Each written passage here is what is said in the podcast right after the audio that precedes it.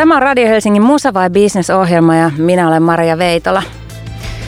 Viime jaksossa me keskusteltiin Black Lives Matter-liikkeen vaikutuksista suomalaiseen musiikkialaan ja siitä, mitä on tapahtunut viime kevään ja kesän mielenilmausten jälkeen. Black Lives Matter kiinnittää huomiota Yhdysvalloissa rakenteelliseen syrjintään ja erityisesti mustan väestön kohtaamaan poliisiväkivaltaan. Liikkeen levittyä globaaliksi ilmiöksi keskusteluun on nostettu eri puolella maailmaa erilaisten vähemmistöjen kohtaama syrjintä.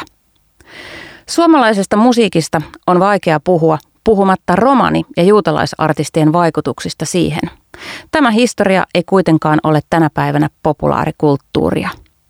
1970 Hortto Kaalo yhtye lauloi Miksi ovet eivät aukene meille? Ja tänään kysymme muun muassa, ovatko ovet auenneet? Tervetuloa viulisti, laulaja ja tohtori koulutettava Miritsa Lundberg. Kiitos. Tervetuloa Sony Music Finlandin A&R-koordinaattori Nosh Alodi. Kiitoksia. Ja tervetuloa Yle Xn musiikkipäällikkö sekä DJ Orkideanakin tunnettu Tapio Hakanen. Kiitos. Tänään kuulemme Insertissä myös tuottajamanageri Melina Korvenkontiota. Mutta mennään taas heti asiaan. Miritsa, Horttokaalo on sulle tuttu yhtyö. Sun isä ja setä on bändin perustaja jäseniä. Ja, ja tietysti sitä kautta sä tunnet heidän tuotantonsa. Mikä on sun näkemys? Onko ovet auenneet romaniartisteille Suomessa? No Hortokaalon myötä ne aukes aika rämisten.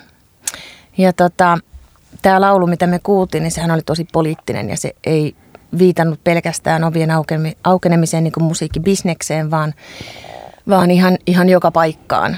Että siihen aikaan, kun tätä, tätä kappale niin kuin julkaistiin, niin oli, oli tota, keskiössä oli se romanipolitiikassa, että miten romaneille saataisiin asuntoja, ihan, ihan elämiseen liittyviä asioita. Ja tota, no voi sanoa, että, että Horttokaalo on siinä mielessä todella ainutlaatuinen kansanmusiikkiin keskittyvä yhtyä, että, että sen menestys oli, oli, se oli niin kuin valtavirtaa. Että sen jälkeen oikeastaan ei ole vastaavaa ehkä ollut. Mistä se johtuu? No, Aika iso kysymys. Se on iso kysymys. no oikeastaan ensimmäiseksi mun tulee mieleen se, että, että tuohon aikaan ylipäätänsä se, että mitä radiosoitossa kuunneltiin, niin se oli hyvin erilaista mitä tänä päivänä. Ja, ja musiikkimaku, se, että mitä, mitä mainstream-musiikki tarkoittaa ja, ja mihin ihmisen korva täällä yleisön korvaan tottunut, niin se on muuttunut aika radikaalisti. Mm, ihan tosi mielenkiintoinen pointti. Viime äh, lähetyksessä, jolloin jo lämmittelimme tämän aiheen tiimoilta, niin puhuttiin siitä, että tällä hetkellä artisteissa näkyy aika paljon jo monimuotoisuutta. On eri taustaisia ihmisiä päässyt tuonne valokeilaan ää, näin, mutta, mutta mikä on Miritsa sun näkemys? Onko ovet auki romaneille musiikkialan rakenteissa? Eli levyyhtiöissä, managementeissa, keikkamyyjinä, medioissa. Mm. Eli siellä niin sanotusti bisneksen puolella. No siis, ma- siis Suomihan on mahdollisuuksien maa. Että, että jokaiselle, joka kynnelle kykenee, niin kyllä niin kuin periaatteessa on ne mahdollisuudet. Mutta se taas, että jos me puhutaan romanitaustaisista artisteista, niin sit pitäisi myöskin puhua siitä, että mitä, mitä musiikkigenreä he edustaa. Että, että se on mun mielestä on niin tosi monisyinen toi, toi kysymys, että onko ne ovet auennut, öm, ehkä mahdollisuudet on kasvanut, mutta sitten taas jotenkin tuntuu siltä, että, että se mitä mainstreamiin mahtuu, niin se on kaventunut, se, se niin kuin, jos ajattelee musiikillista sisältöä. Mm, kyllä.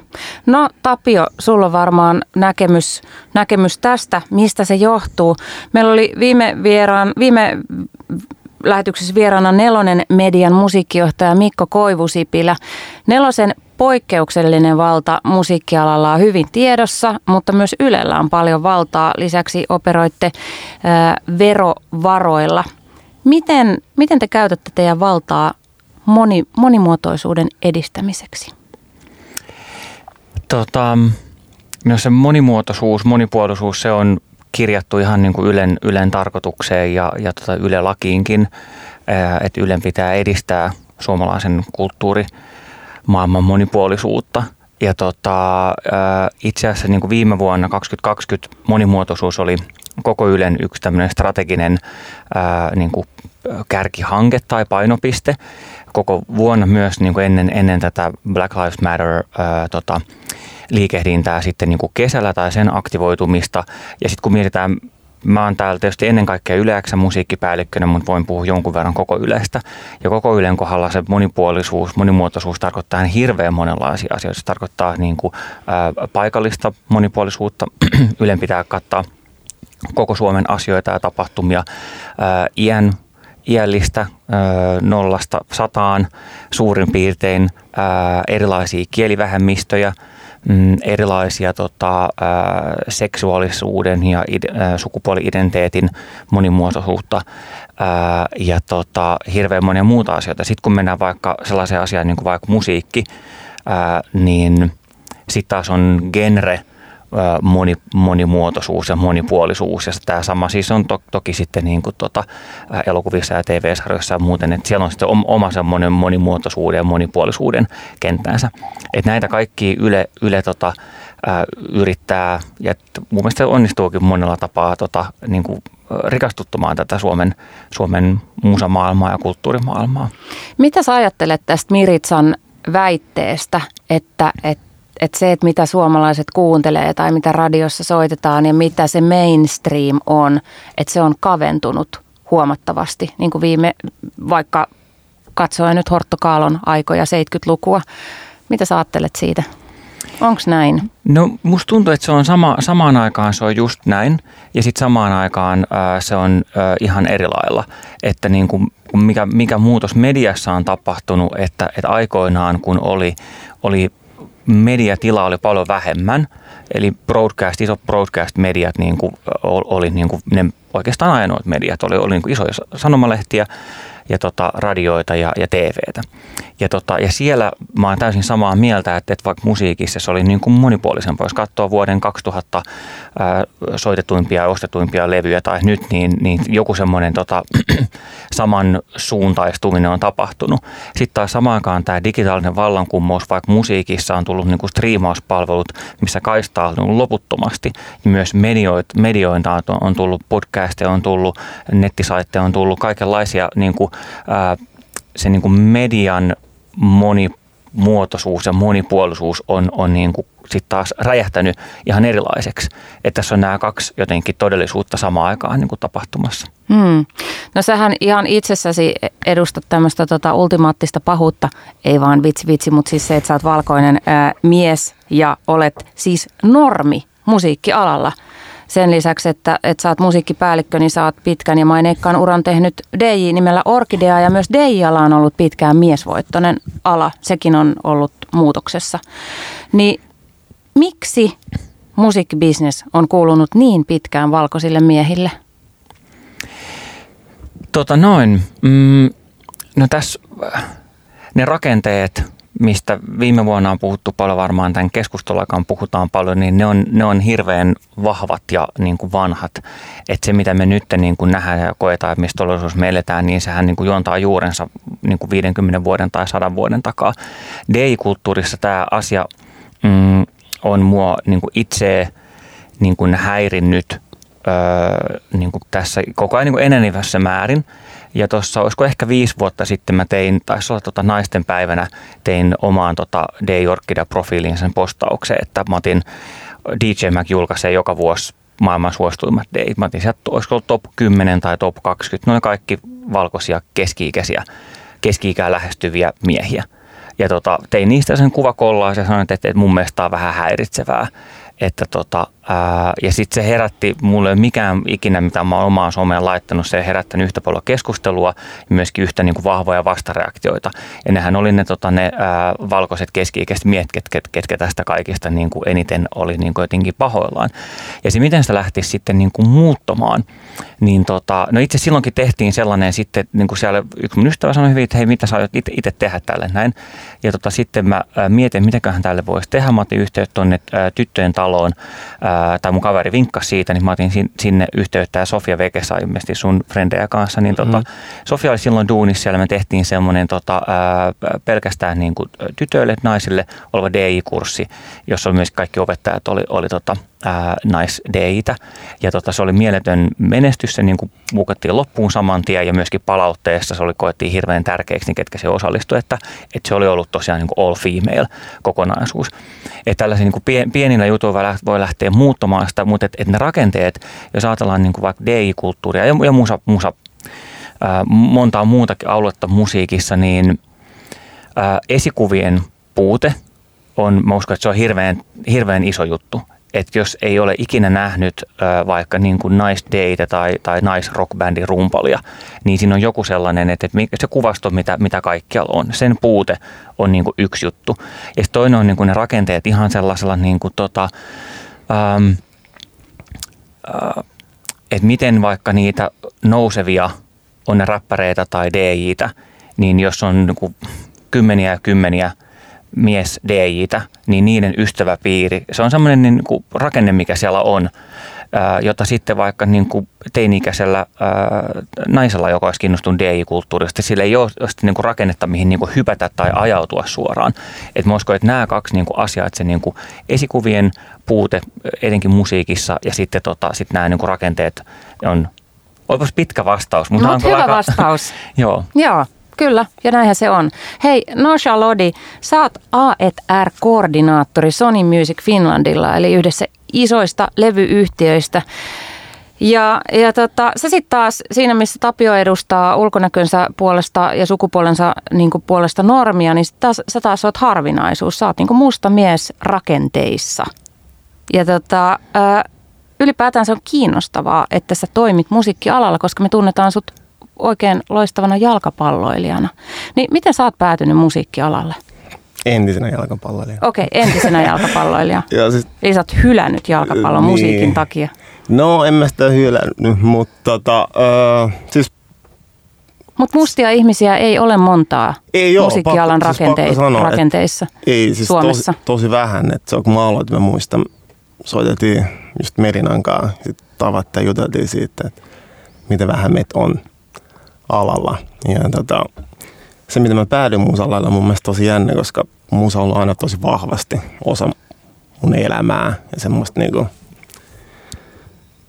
no, mä tuun kongolaisesta perheestä ja kongolaisesta taustasta. Siellä musiikki on tosi isossa osassa niin ihan kotona. Ja tota, öö, eikä semmoinen kosketus musaa ala oli periaatteessa, kun mä pastori Piken kanssa tein tuon A2G-projekti. Et se on vähän semmoinen mun eikä niin sanotusti AETR-projekti, mutta en mä sillä ollut mikään virallinen AETR, vaan niin kuin lähipiirissä on paljon niin kavereita, jotka tekee musaa ollut siinä mukana. Ja olen tosi kiinnostunut siitä, että miten artistit kehitetään ja tälleen. Ja sitten kun se A2G-projekti tehtiin ja siitä tuli semmoinen vahva fiilis, että mä haluaisin olla mukana tällä alalla. Mutta sitten mä pelasin vielä silti se vuosi ja tota, hauska sattuma on se, että, että se, mitä mä päädyin musalalle on oikeasti kiitos Isaac Senen. Koska mun kaveri, kun näytti, mä otin meillä sen YouTube-videoon, sitten mä olin, että okei, että vitsi, jos mä olisin nuori jäbä, tumma jäbä, että mä oon sellainen toi jätkä. ja se on, mä oon niin paljon nuorempi, että mä oon, että tuossa jäbässä on kaikkea, mitä mä niin fiilaan. Enkä mä sitä tuntenut. Sitten törmättiin pari kertaa, sitten muistin, mä olin lähes niin Vaasaan Dagostan luo ja sitten mä lähdin sille vaan IGS viestiä, että hei, jäbä tekee musaa, että se lähtee mukaan. Sitten me tutustuttiin ja meistä tuli tosi hyviä ystäviä olla edelleenkin, tosi tärkeä ihminen mulle. Ja sitten tota, sit se vaan yksi kerta vaan silleen, että hei vitsi, että mä oon edistää tätä mun musauraa, että se rupeaa nyt mun manageriksi. Sitten mä olin, että okei, mutta mä en tiedä oikeasti mistään mitään. Mutta mä silloin olin silleen, että okei, että mä haluan, että tää jäbä on niinku sitten kun mulla on skidi, onneksi nyt mulla on skidi, että mä että tää on se niinku mun skidi, J. Karjalainen. Ja sitä kautta mä rupesin vaan niin kuin, niin sanottu grindaa. ja, ja, tota, ja sit se esitteli mut sen pikkuveli Sex ja sit perästä niitten kahdenkaan mä tein niin silleen, mä sanoin, että mä olin semmoinen niin luova neuvonantaja ehkä, että ei mä ole mikään virallinen manageri ollut. Ja sitten sitä kautta niin kuin Henri Lans me oltiin yhteydessä ja sitten saitu käymään toimistoon. Eli ju- Sony Musicin toimitusjohtaja. Joo. Ja sitten sit se kysyi vaan, että mitä suunnitelmia mulla on tämän mun managerin homman kanssa. Sitten mä sanoin, että mä haluan olla se jäbä, joka päättää, mitä Suomessa kuunnellaan seuraavat 20 vuotta. Ja siellä on mun mielestä silleen suuret hatunnostot Henkälle ja koko Sony jengille, koska ne näki musta jotain. Sama mitä Iisakkin näkee. Että tota, siitä mä oon tosi kiitollinen. Että sitä mä oon päättynyt. Ja, mutta mulla on aina ollut tosi suuri intohimo jotenkin muuttaa, mitä Suomi näyttää, kuulostaa ja tuntuu. Ja mun mielestä musan kanssa mä pystyn tekemään sitä. Mutta tämä on kiinnostava käytännön tarina, koska, koska viime jaksossa puhuttiin myös just siitä, että miten saadaan nuoria, eri taustaisia, tavallaan uusia suomalaisia alalle eri mm. positioihin, niin, niin tässä on yksi mielenkiintoinen tarina. Ja toi, että sä ajattelet, että, että sä haluat, että sun skideille on oma J. Karjalainen. Mm, joka näyttää niin. niitä. Että niin. tota, ja mun mielestä kumminkin se, ne artistit, ketä mä haluan edustaa, mun, mä haluan, että tota, ne edustaa sitä uutta Suomea periaatteessa, että sitä uutta suomalaista identiteettiä. Mm. Ja tämä on nyt kiinnostava uusi suomalainen identiteetti. Ja sitten mä ajattelen, että kun me usein kun me puhutaan rasismista ja sortavista rakenteista, niin me puhutaan maahanmuuttajista tai ihmisistä, joilla on juuret osin tai kokonaan muualla. Eli just ehkä uusista suomalaisista, mutta mm. sitten me unohdetaan suomalaiset vanhat vähemmistöt, mm. niin kuin romanit. Ja me tavallaan, kun me puhutaan rasismista tai kun me puhutaan Black Lives Matterista, no siinä on tietysti sana myös black, mutta me unohdetaan ne meidän vanhat sortavat rakenteet ja meidän vähemmistöt ja hypätään tavallaan jo uuteen aikaan. Enkä tarkoita sitä, että se pitäisi unohtaa, meidän pitäisi muistaa kaikki, mutta mm-hmm. me unohdetaan helposti romaanit ja saamelaiset. Mistä se johtuu? No mä en tiedä mistä se johtuu, mutta en mä silleen koe, että mä unohdin. Mä koen silleen se uusi soma identiteetti, niin se koostuu siitä vanhasta, mutta se on vaan päivitetty. Mm. Et siinä on tehty uudet ajatusmallit ja tavat ja ne rakenteet on muuttunut. Niin mä sen mm. itse näen. No siis mä kun olen kuunnellut teitä, niin ensinnäkin Tapio ö, toi esiin tosi tärkeän asian, eli se esikuvien puute. Ja jotenkin niin kun mä rupesin tässä miettimään, että, että onko mulla esikuvaa, joka on niin kuin virtuosimusiikkia tekevä viulisti, romanitaustainen nainen, niin ei ole.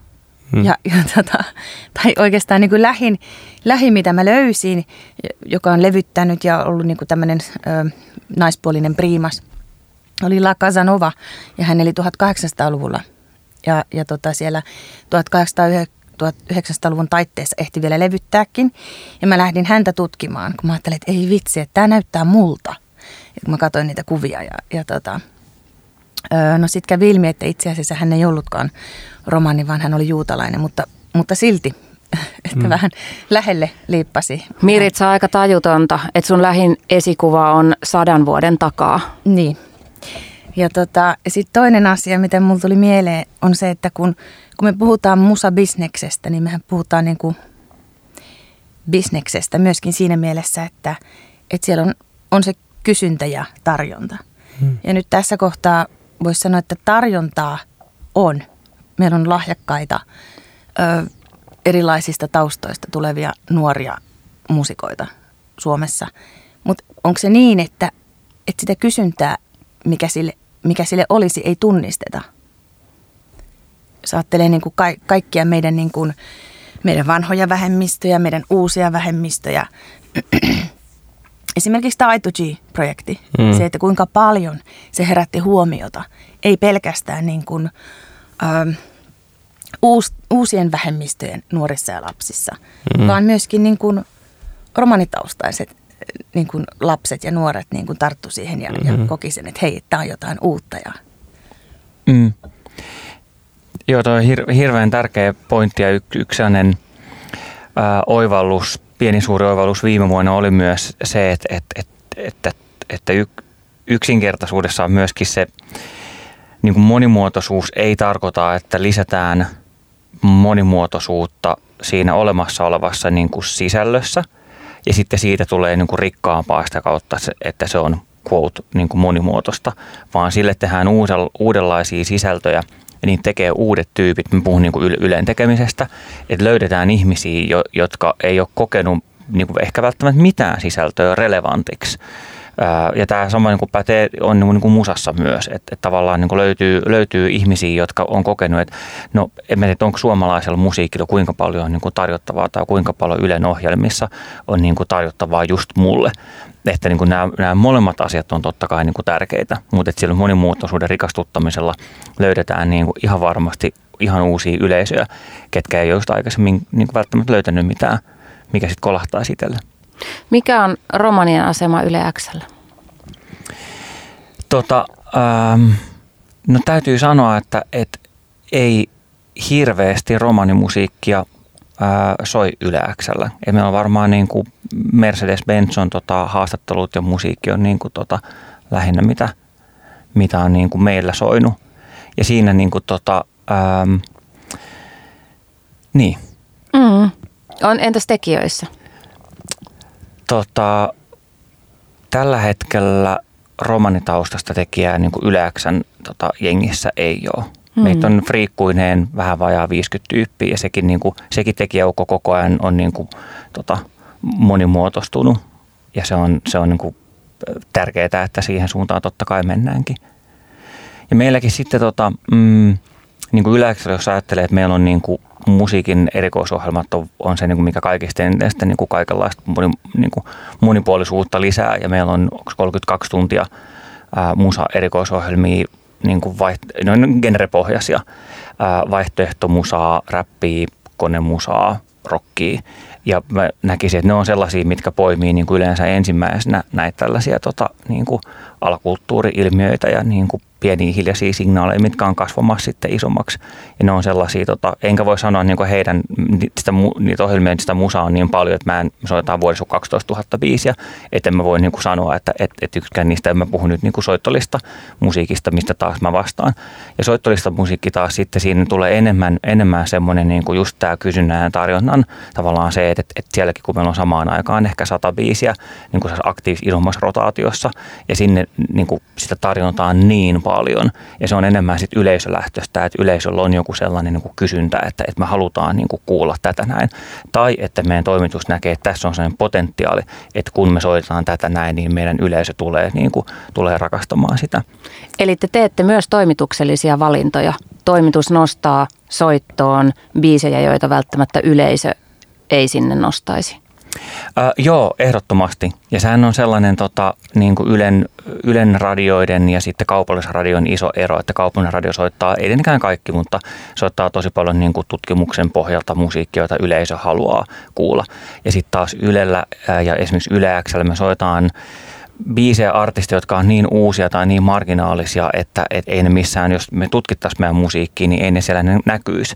Mutta meillä on sellainen ajatus, niin kuin vahva toimituksen näkemys, että näistä on tulossa niitä tulevia tota, Robineja tai, tai Sanneja, mutta jotka on niin alussa, alussa vielä sen niin kuin juttuunsa kanssa.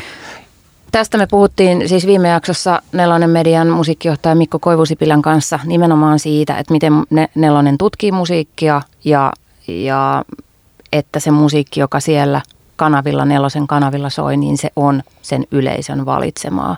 Ja Mikko puhui siitä, että yleisöllä on tutkimusten mukaan tapana valita hyvin silleen niin kuin tutun kuuloista musiikkia. Eli ehkä sekin kaventaa sitä mainstreamia, että uudetkin biisit, jotka kuulostaa vähän niin kuin vanhoilta biisiltä ja artistit, jotka kuulostaa toisiltaan, niin menestyvät näissä – tutkimuksissa. Eli tavallaan kaikki musiikkigenret, jos voidaan puhua genreistä, niin tavallaan pikkuhiljaa, mikä me ollaan kuultukin populaarimusiikissa viime vuosina radiossa soivassa, niin se niin kuin kaikki muuttuu vähän samanlaiseksi. Räppi muuttuu iskelmäksi vähän ja iskelmä muuttuu vähän popiksi. Ja, että kaikki jotenkin kuulostaa semmoiselta samanlaiselta kaupalliselta, kevyeltä musiikilta. Ja usein kun kuuntelee kaupallista radioa, niin, niin tota, voi olla haasteita, haasteita niin kuin erottaa, että kuka tämä nyt olikaan näistä suomalaisista artisteista, koska kaikki kuulostaa vähän samalta. Tunnistatteko mm. tämän ilmiön? Joo, mä tunnistan. Ja kenen tehtävä se sitten taas on laajentaa sitä? Ja miten sitä suomalaisten musiikkimakua pystytään laajentamaan? Että jos meillä on vahva iso vaikka nelonen media, joka todella, todella niin kuin pitää valtaa musiikkimaailmassa ja, ja sitä määrittelee sitä, että ketkä sinne niin kuin pyramidin huipulle pääsevät ja niihin isoihin rahoihin ja isoihin näkyvyyksiin käsiksi. Niin että jos siinä uunissa tavallaan kaikki muuttuu samankaltaiseksi mössöksi, niin miten me saadaan sitä avattua ja sitä laajennettua sitä suomalaisten musiikkimakua, että siellä tutkimuksissa menestys vähän uudenkin kuuloiset biisit tai mm. vähän niin kuin erilaiset ja jännittävät, jännittävämmät soundit. Tota, toi on äh, tota, iso, iso ja hyvä kysymys. Ja mä näkisin jotenkin, että Suomessa se nelo, nelosen musiikkisisällöt on aika siellä niin kuin artistin matkan ää, loppupäässä. Ja se, että, että sitä lähtisi niin kuin oikeasti todella ää, niin kuin moni, monipuolistamaan sitä tarjontaa, niin siitä pitää niin kuin tehdä hirveän monta asiaa siinä matkan varrella. Ja lähteä ihan sieltä niin kuin alku, alkulähteeltä, niin kuin, että, että miten me inspiroidaan vaikka niin kuin teinejä – mahdollisimman moni, moni, moni, monilais, monenlaisia teinejä, että ne haluaa ja niin kuin uskaltaa hypätä tälle niin kuin aika todella epävarmalle artistin uralle. Ja miten me sitten niin kuin siellä artistin ihan alussa niin kuin just vaikka niin kuin ketä sainataan, ketä coachataan, kuka osallistuu biisileireille ja lähdetään niin kuin sitä kautta. Ja sitten sit nämä rakenteet ja ne, niin kuin ne kontaktit on ihan hirveän tärkeitä.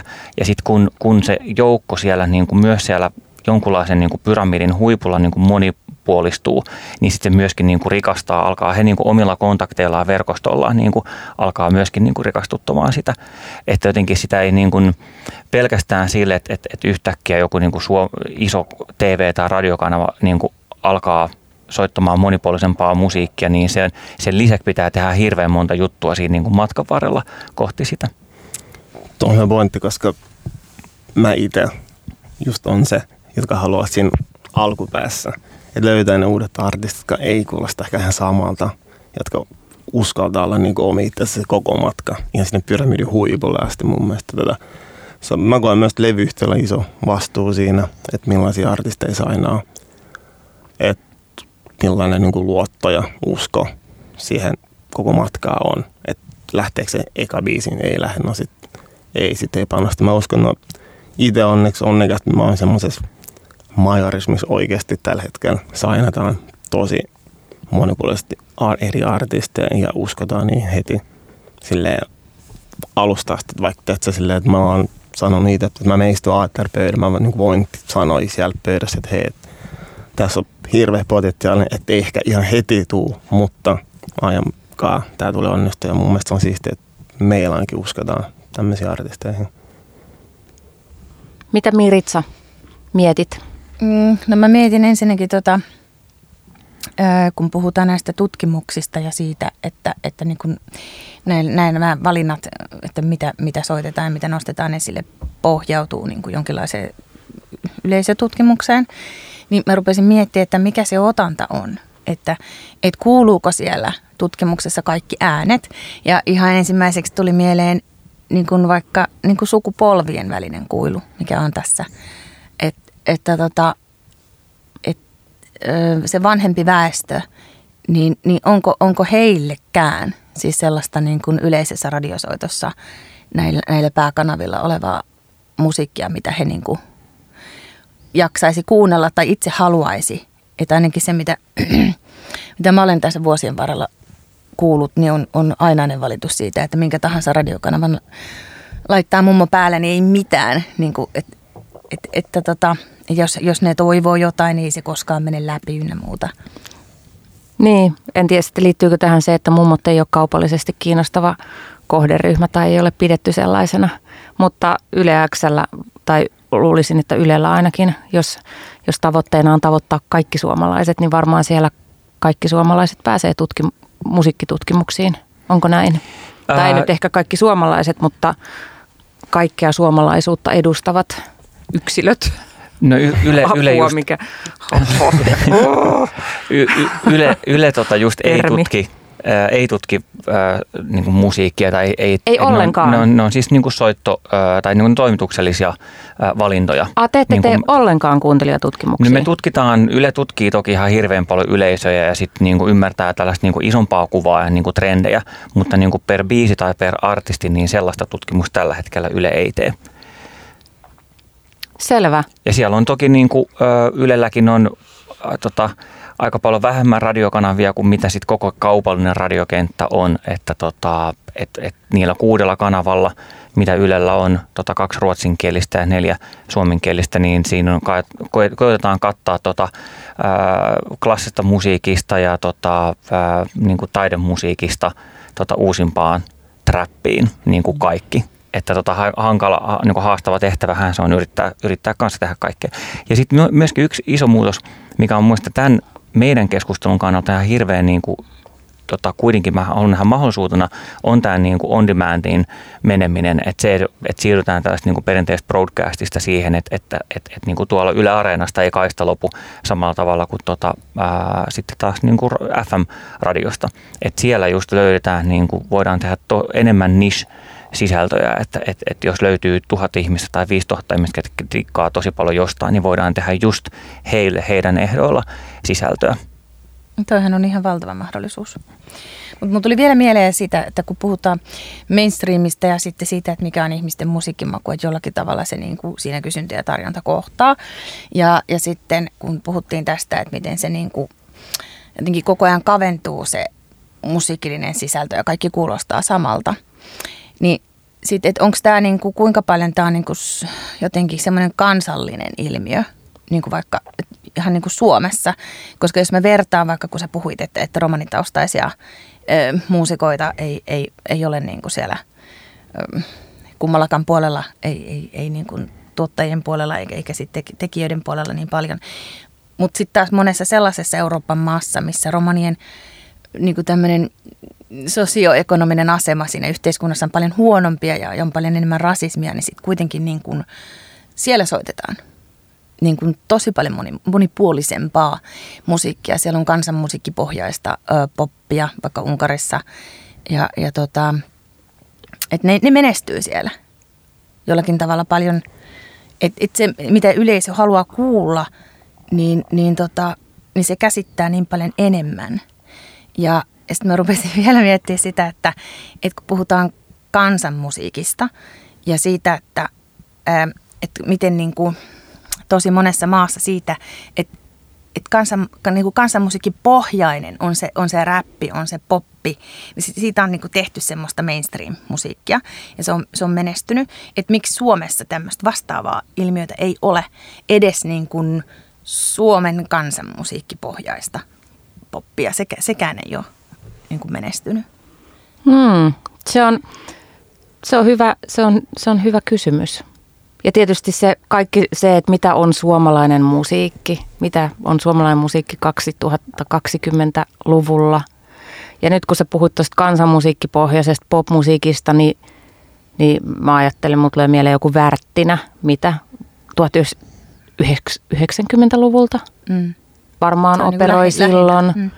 Oisko, mä mietin joskus, että PMMP oli ehkä vähän sellaisia jopa niin kuin kansan musiikkielementtejä jossain niiden laulustemmoissa, mutta tuleeko muuta mieleen? No ei oikeastaan tuu. Ja sitten jos ajattelee sitä, että kuinka niin kuin, ö, Et jos- kans, kansanmusiikkiyhtyeitä Mm. mm. on, on niin kuin ihan suomalaista kansanmusiikkia vaalivia ö, yhtyeitä on niin kuin todella tasokkaita. Mutta On. ne on niin kuin tosi marginaalissa. Hmm.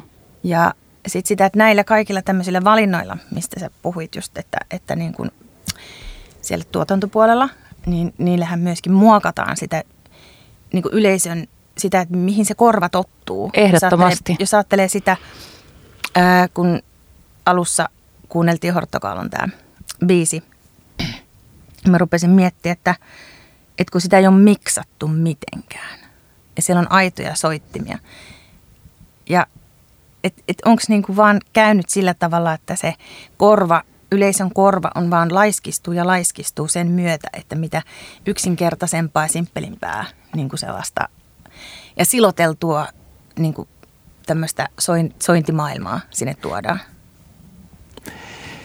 Tota, tota. Hyvä kysymys ja tämä niinku kansanmusiikki pohjaisen ennen kaikkea niinku nuorelle yleisölle relevantti musa, mi, mistä niinku se voisi tulla. Sehän tota, hitti muuttaa yllättävän paljon asioita, että et, et, et hyvä biisihän voi yhtäkkiä niinku nostaa kenet, kenet vaan niinku suosituksi. Että, että mun mielestä olisi ihan hirveän niinku mahtavaa, jos olisi yhtäkkiä tulisi nuori teini, kaksikymppinen tota, muusikko, jolla olisi aivan mieletön oma, oma juttu, joka pohjautuisi jollain tavalla tällaiseen niin kuin suomalaiseen kansanmusiikkiin tai muuhun sellaiseen. Tota, ää, sitten taas, niin, kyllä mä haluaisin nähdä, että se on, niin kuin, nähdä, että se on mahdollisuus ää, erottua. Ja sitten tuosta, niin kuin, että onko popmusiikki tällä hetkellä niin kuin saman, kuulostaako se enemmän samalta vai enemmän eriltä, niin ää, musta tuntuu, että siinäkin on vähän silleen niin kuin kaksi todellisuutta. Että just tässä, kun katsottiin näitä niin kuin viime vuoden preikanneita artisteja, niin tämän vuoden preikanneita artisteja, niin silloin taas tehtiin niin kuin tietyn porukan kanssa havainto, että wow, nämä on todella niin kuin monipuolisia ää, että, että tota, niin kuin, ja erilaisia kaikki. Ja kaikilla on tosi oma niin kuin vahva, vahva niin kuin soundi. Et toki tämä tämmöinen niin kuin, tällaisen niin kuin melankolisen pop-rapin nousu tai valtakausi viimeiset viisi vuotta, että se on ollut sellainen iso trendi, mutta että mä näkisin, että se on vähän niin kuin jäämässä taaksepäin, että siitä ollaan siirtymässä johonkin muuhun. Ja jotenkin niin kuin tarve erottua siitä on niin kuin aika iso artisteille. Ja sitten tota, teoston tutkimus taisi olla toissa vuodelta, niin tutki joka, joka vuosi tota, mm, niin kuin miten suomalaiset kuuntelee musiikkia, tämmöinen tutkimus, tuhat plus ihmistä, niin, ää, ja ket, minkälaiset artistit on breikannut kullekin ikäryhmälle, niin sieltä niin kuin sen suurin niin kuin johto päätös tai niin kuin johtotulema oli se, että, että yleisö sanoo, että he toivoo uusilta artisteilta jotain omaa ääntä, että he tuo quote jotain uutta musiikkikentälle. Et samaan aikaan niin kuin on, jos ajattelee tällaista niin kuin tietynlaista popin niin kuin samankuuloistumista, niin se on tapahtunut, mutta sitten samaan aikaan myöskin niin kuin tuntee musakenttä on rikastunut. Ja sitten maailmalla kanssa saattelee koko niin kuin tätä trappia viimeiset niin kuin kolme-neljä vuotta, onhan se ollut niin kuin popmusiikiksi aika niin kuin, silleen niin kuin kulmikasta, jos näin voisi sanoa. Sitten meillä on, niin kuin, meillä on tota K-pop noussut kanssa tosi niin kuin, ihan niin kuin omalla, omalla soundilla – Ää, tai jos miettii, tai on niin kuin todella sellaisia, niin kuin popmusiikissa on ollut, nyt ehkä viime vuosi oli sellainen niin kuin diskompi ja perinteisempi popvuosi, kun taas sitä ennen oli ollut muutamia vuosia, mitkä olivat aika niin kuin vaihtoehtoisia jopa. Että yhtäkkiä meillä on Post Malone ja Drake on niin kuin maailman kuunnelluimpia musi, tota, niin kuin artisteja, niin sehän ei ole mitään sellaista perinteistä ruotsalaista Max Martin poppia, se on ollut jotain muuta. Tulipas taas, sori, aika no ei, pitkä polveileva. Me mietitään, että rohkaistaanko me tätä sit näitä uusia artisteja, jotka tulee kentälle sillä uuden soundin pysyä siinä. Koska musta tuntuu välillä, tai viime vuonna, että on tuntunut, että sitten kun se lähtee se, että se on uusi kiva juttu, mm. ja sitten jossain vaiheessa on että okei, pitää tehdä sitä varmaa, mistä mm. kaikki tykkää. Ja mä taas annan rohkaisen pysyä siinä omassa jutussa ja kehittää sitä. Niin, se on varmaan se vaikeampi tie. Se on vaikeampi tie, mutta mä uskon, että me eletään sellaista kautta, mistä niinku uudelle on, on tarvetta. Ehdottomasti. Nyt hu- otetaan huikka vettä ja kuunnellaan hetki kaupallisia tiedotteita. Työbland Venner. Radio Helsinki. Kyllä, ja tämä on Musa vai Business. Minä olen Maria Veitola ja studiossa on Sony Music Finlandin A&R-koordinaattori Nosh Alodi, Yleäksä musiikkipäällikkö sekä Dei Orkideana tunnettu Tapio Hakanen ja viulisti laulaja tohtori koulutettava Miritsa Lundberg. Miritsa, äh, sä Sä tota noin, niin oot tohtorikoulutettava Sibelius Akatemialla – ja tutkit sitä, miten romaniaiheet on näkyneet länsimaisen taidemusiikin kentässä.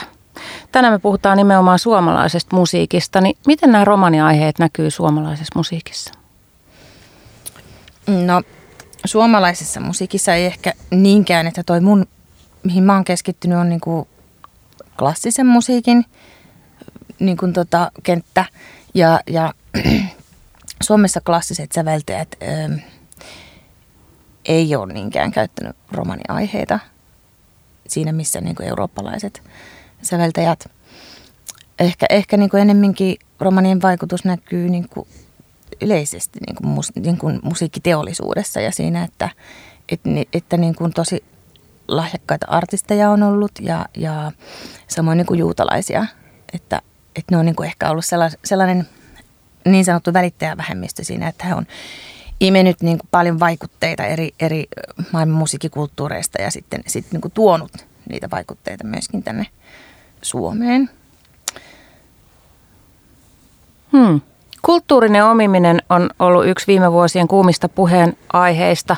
Ja mistä siinä niin kuin ihan todella on kyse, niin, niin se on vielä monilla hakusissa. Hakusessa siinä menee keskustelussa usein vähän puurot ja vellit sekaisin.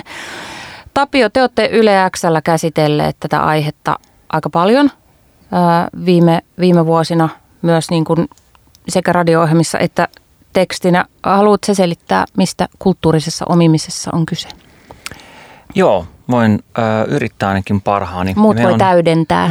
Joo, tota, tämähän on myös keskustelu, mikä jatkuvasti jatkuu. Ja, tota, ää, ja meillä on netissä esimerkiksi tota, tämän tiimoilta, ää, Sofia Vekessä kirjoitti mm, niin kuin tanssin tota, tiimoilta. Tästä näin tosi hyvän tekstin yleäks.fi ja tota, ää, ää, Alise ää, kirjoitti tuosta tota, orientalismista kanssa kuukausi puolitoista sitten kanssa. Ja kulttuurin omiminen, tota, ähm, no sillä tarkoittaa sitä, että, että kun joku äh, yleensä niin kuin vallitsevasta kulttuurista ottaa toista kulttuurista ää, äh, jonkun asian elementin omaan käyttöönsä.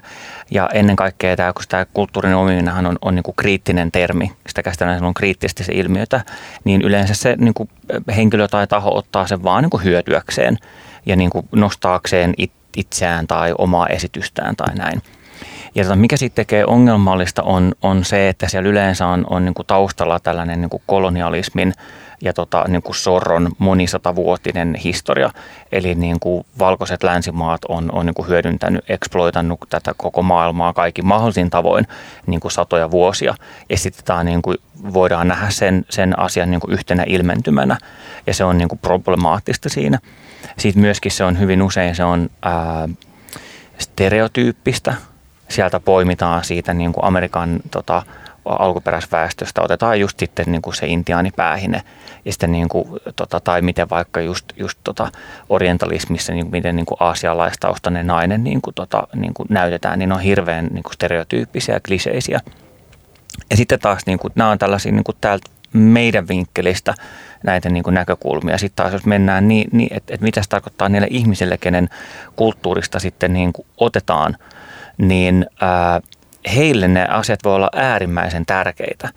Että, tota, että vaikka se intiaani päähin, niin se missä voi ollekin olla niin kuin vaan fotosuutin proppi tai videon joku niin kuin yksi, yksi elementti sadasta, niin sillä voi olla aivan mieletön merkitys sit, sille niin kuin alkuperäiskulttuurin edustajalle, joka katoo siitä. Niin, ja sitten myöskin se niin kuin vielä ehkä yhtenä niin kuin lisäyksen tähän semmoinen sen kulttuurisen ää, kontekstin kadottaminen, mistä just vaikka niin kuin Sofia tässä niin kuin tanssissa puhuu, että kun sillä, niin kuin tanssi, sillä kulttuurilla on niin kuin pitkä historia ja tausta, ja sitten sieltä otetaan vain yksi elementti ja heitetään vaikka musiikkivideon, niin se koko sen niin kuin kulttuurin niin kuin tausta ää, niin kuin katoaa eikä tuu, selville. Ja sitten ehkä siinä alkaa sitten niin kuin sellaisella, me eletään tällaista niin kuin remix-kulttuurin aikaa myöskin, missä asiat sekoittuu, mutta sitten voi niin kuin väärällä tavalla, että jos just ennen kaikkea, jos ne, kult, ne asiat on sillä alkuperäiskulttuurin edustajille tärkeitä, niin jos ne alkaa sekoittua kaikki sellaiseen niin kuin Coca-Colan ja tota Reebokin ja jonkun niin kuin tota, hajuvesien johonkin sellaiseen niin kuin kuvastoon, niin mä näen, että se on, se on niin kuin tosi huono asia. Haluatteko Miritsa ja Nos täydentää? Olimme sanoneet, että olipa harvinaisen tota, selkeästi ja hyvin tämä asia käsitelty. Niin oli niin kyllä. Kiitos Tapio. Sain tosi hyvin sanottu. Siis mulle rehellisesti tosi uusi termi. Tai silleen, että nyt mä koen, mä oon oppinut tässä kolmen neljän vuoden aikana niin paljon uusia termejä, että mulla on vielä vaikea niinku, mä ymmärrän ne, mutta sisäistää ne mun omaa arkea. On tosi vaikea. Mutta tota, öö, tosta kulttuurista olemisesta mä tosi paljon pohdin sitä. Ja totta kai itse musta miehenä se ehkä se eniten, se vaikutus eniten on itse semmoinen, että, että miksi ne samat asiat kuin joku tumma ja Suomessa tekee ei hyödy paljon kuin joku toinen tai silleen valkoinen. Että mä katson sitä asiaa enemmän siltä kannalta. Sano joku esimerkki siitä. No, Tarkoitatko sä esimerkiksi musiikissa? no joo, musiikista, no että totta kai tällä alalla kun on, mä mietin, että, tota, että vaatiiko se sitten tota, tummalta jäbät tai naispuoliset artistit paljon enemmän kuin sun kantasuomalaiselta. Vaikka ne niinku periaatteessa homma tulee sieltä niinku meidän juurilta nämä. Eli jos tarkoitat sä nyt vaikka, että puhutaan vaikka räpistä tai hiphopista, Mm. Joo, tosis, joo, kyllä mä to, tosi paljon pohdin sitä tolleen, mutta niin valkoisen kautta niin valkoisen se on, kautta uppoo parempaan, se uppoo- niin kuin paremmin valkoiseen yleisöön. Joo, tolleen mä aina niin kuin, no se on myös mun mielestä aika selkeä, mutta mä myös aina näen asian niin, että Suomi on tosi nuori maa vielä, mitä tulee niin kuin maahanmuuttoon ja silleen mun mielestä nyt vasta jotain semmoista aikakautta, että asiat muuttuu ja mä ollaan siinä prosessissa vasta. Mä oon sanonut pitkään ja mä tiedän, että tulee se aika vielä, kun mä voin viedä mun skidin Hartala Areenalle katsoa Jebuhan loppuun myytyä konserttiin tai Sexmanin tai Aisaksen ja Olympiastadionin keikkaan. Et se aika tulee vielä, mutta se vie aikansa. Hmm. Miten, näet sä Miritsa sitä, että, että romanikulttuuria omitaan? Mä en nimittäin, nyt kun mä rupesin miettimään tätä, niin mä niin näen paljon sitä keskustelua ja niitä pointtauksia nimenomaan vaikka Amerikan alkuperäiskansoihin tai, tai, tai mustasta kulttuurista on, on hyödytty. Mutta mä rupesin miettimään kesken tämän keskustelua, että onko mä nähnyt sitä vielä ainakaan Suomessa sitä keskustelua, että, että sanottaisiin, että hei, että nyt tämä on niin kuin romaneilta aika törkeästi omittu ja väärinkäytetty. Muistatko tämmöistä musiikin tai populaarikulttuurin saralla? Mm, No kyllä sitä tapahtuu, mutta toi kun sä sanoit, että, että romanikulttuuria omitaan, niin on, onpa aika isosti sanottu. Et ehkä niin kuin voisi sanoa, että romanin musiikista imettyjä elementtejä käytetään. Niin kuin, jos ajattelee sitä, että, että romanimusiikki sinäin sellaisenaan on, on tosi vetovoimaista. Ja, ja, ja tota, että ehkä niitä käytetään niin kuin mausteena tuomaan siihen ö, musiikkiin eloa, säpinää, jotain. Eikä se sinänsä häiritse niin kuin mua, mutta, mutta just ehkä niin kuin toi, että, että jos samanaikaisesti öö, ne ihmiset, keneltä se on niin kuin otettu ne, ne, se inspiraatio, jos, jos ni, ne niin kuin loistaa poissaolollaan kokonaan Hmm. niin kuin siitä musiikkiskenestä ja just toinen ilmiö, mistä, mistä tota oli äsken puhe, että, että niin kuin,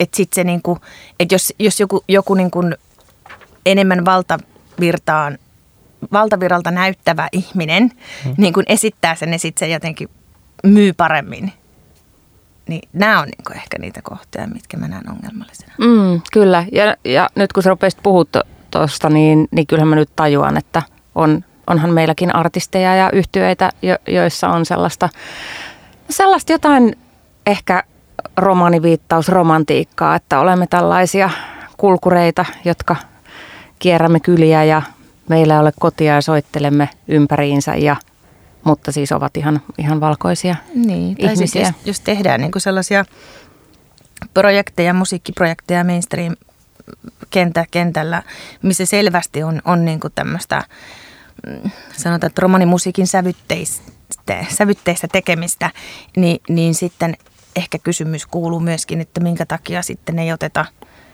erittäin ansioituneita romanitaustaisia muusikoita siihen, miksi ne on aina niin kuin niitä valkoisia jäviä, jotka on siellä soittamassa sitten sitä. Mm. Ja se, nyt mä Miritsa niin tunnistan sen, että ehkä, et- että mistä sä puhut. Ja, ja, ja nyt tässä on tämmöinen keskustelu, jossa ei mainita nimiä. Ja musta se on ihan ok, eikä, eikä tavallaan tarvitse aina, aina mä en ole itse mikään suuri call-out-kulttuurin vaikka, vaikka niin kannattaja. Mutta aina pitää pystyä kritisoimaan. Niin Suomi on kuitenkin tosi pieni maa ja, suo, ja piirit on pienet ja musapiirit on erittäin pienet. Niin niin millainen riski niin oikeasti tämmöisten niin kuin isompien tekijöiden ja toimijoiden kritisoiminen on, on vaikka yksittäisille artistille? Onko helppo artistina tulla esiin ja sanoa, että hei, että mitä täällä puhutaan, että tämä ja tämä ja tämä, että nämä on niin kuin, näin nyt me ei ihan silleen niin kuin pitäisi. Ei mitä var- ajattelette? Ei, ei varmasti ole helppoa, vaatii tosi paljon rohkeutta ja varmaan imee, imee niin kuin voimavaroja aika tosi paljon, sit, jos on sellaisen prosessin tai keskellä tai on joku media myrskyn silmä tai tällainen. Ja tota, äh, haluaisin ajatella kuitenkin, että et, et se rohkeus äh, on sellainen ja myöskin asioista niin kuin ääneen puhuminen ja se on sellainen tässä ajassa, mitä arvostetaan kuitenkin, että se niin kuin tota, kannattaa, on, että se on niin oikea asia ja se kannattaa niin kuin pitkällä aikavälillä. Mutta siinä hetkessä ihan varmasti on, on niin tosi heviä niille ihmisille, ketkä, ketkä sitten nostaa tällaisia vaikeita asioita. Niin, enkä nyt tarkoita pelkästään sitä, että onko se henkisesti raskasta, mutta onko sillä seurauksia? Voiko sillä olla seurauksia niin, ihan ö, omalle uralle?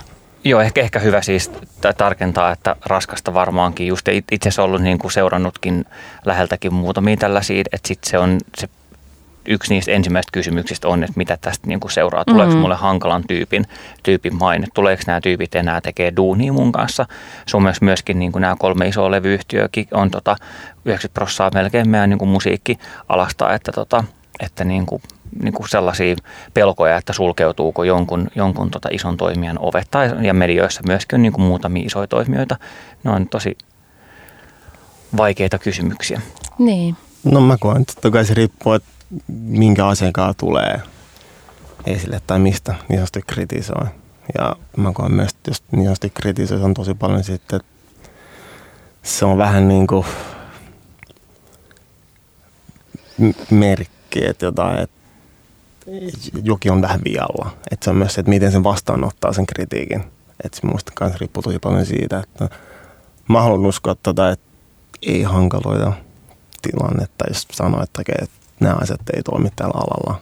Et se on myös, miten ihmistä reagoi siihen. Että totta kai jotkut ottaa sen niin itteen sanoa sille, okei, että tämä ihminen ei sen kai tehdä töitä tästä vaan sille, että okei, että tässä on pointti, että me voidaan kehittää tätä asiaa. Ja yleensä siitä voi syntyä aika hyviäkin juttuja. Hmm.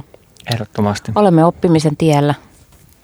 Hei, me kun, kuunneltiin viime ohjelmassa Fried Musicilla viimeiset kolme vuotta työskennelleen tuottajamanageri Melina Korvenkontion ajatuksia alasta. Annetaan Melinan nyt jatkaa hiukan ja inspiroidutaan ehkä hänen sanoistaan. Eli Melina puhuu seuraavaksi siitä, että voiko vain musta ihminen edustaa mustaa kulttuuria esimerkiksi Suomessa. Melina, Miksi on tärkeää, että musiikkialan organisaatioissa on väriä? No vitsi, niinku, sille miksi ei? tai siis niin kun, mä uskon täysin siihen niin, että monimuotoisuus vaan tuo lisäarvoa. Se tuo eri näkökulmia. Jos me, me kuitenkin puhutaan sille musakontekstissa, että se, että jos ajatellaan minkälaisia genrejä edustetaan, mitä, minkälaista musaa tällä hetkellä tehdään sille, jos ajatellaan rap hip-hoppia, niin kuin urbaanista poppia, niin kuin cloud rappia, kaikki noin, mitkä on nyt pinnalla, niin kyllähän ne lähtee, niin kuin, ne lähtee mustasta Amerikasta, ne lähtee ka, niin kuin aika paljon on vaikutteita siitä, mikä ei ole täysin suomalaista, niin voitaisiko me tuoda monimuotoisuutta sitten niihin niin kuin ikään kuin henkilöstön riveihin, jotta sitten se, se myös se itse tuote, eli niin kuin loppukädessä se niin kuin artisti on, niin, että asiat voi niin kuin toimia. Onko se niin, että musta ihminen voi edustaa paremmin mustaa kulttuuria no, kuin valkoinen ihminen? No kyllä mä sanon niin. Mä en sano sitä, etteikö valkoinen voisi edustaa.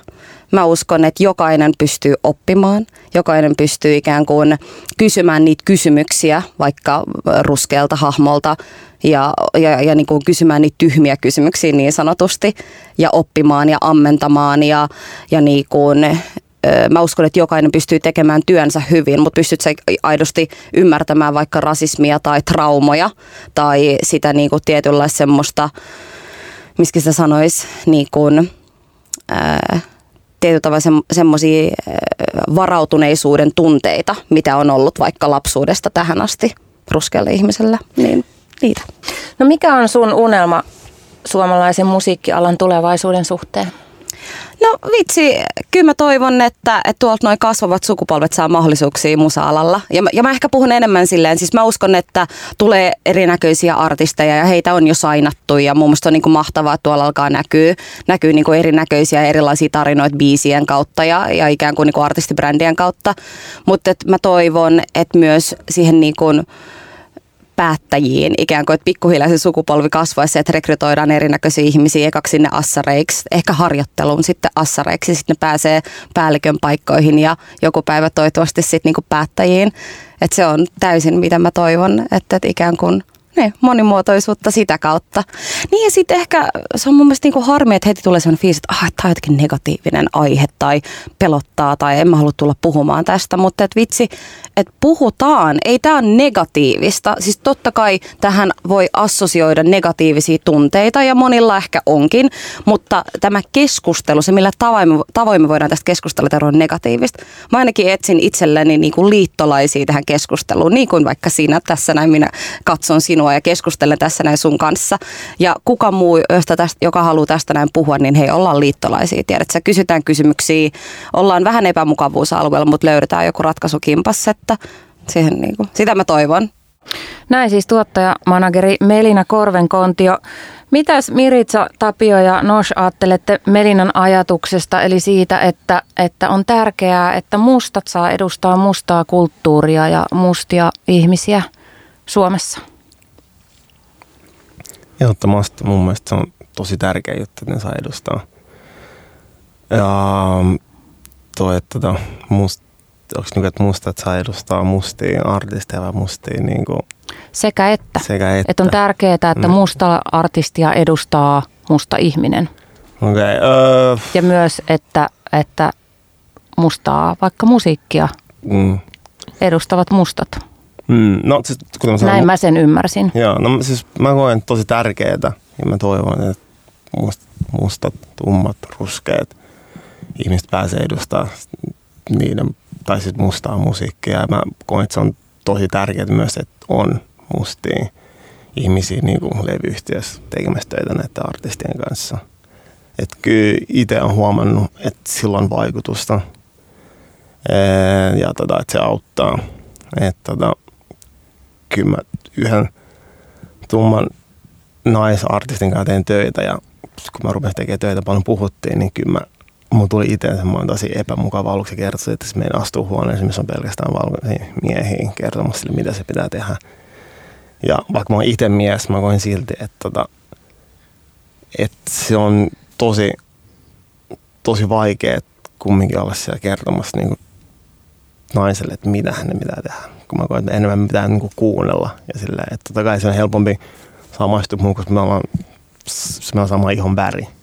Että tota, mä pystyn si- sitä kautta ymmärtämään jotain asioita paremmin, mutta tota, mä koen, että se on myös mun velvollisuus, että nyt kun mä oon niin alalla, on jeesaa näitä nuorempia, ketä kiinnostaa olla musa-alalla, päästä tähän alalle. Että se ei ole silleen, tämä on pieni ala, että on, ei ole helppo päästä, se on niinku fakta myös, tota, mutta sen mä koen, että ne kontaktit, jotka mulla on, mä aina yritän auttaa niin, ketä kiinnostaa tulla alalle. Mä koen, mä koen, että se tulee rikastuttaa suomalaista musakulttuuria tosi paljon lähivuosina, kun saadaan niin kuin, niin kuin meille saa niin kuin erilaisia tekijöitä alalle. Mi- mitä tämä Tapio, mitä tämä niin kuin, miltä tämä näyttää sun positiosta?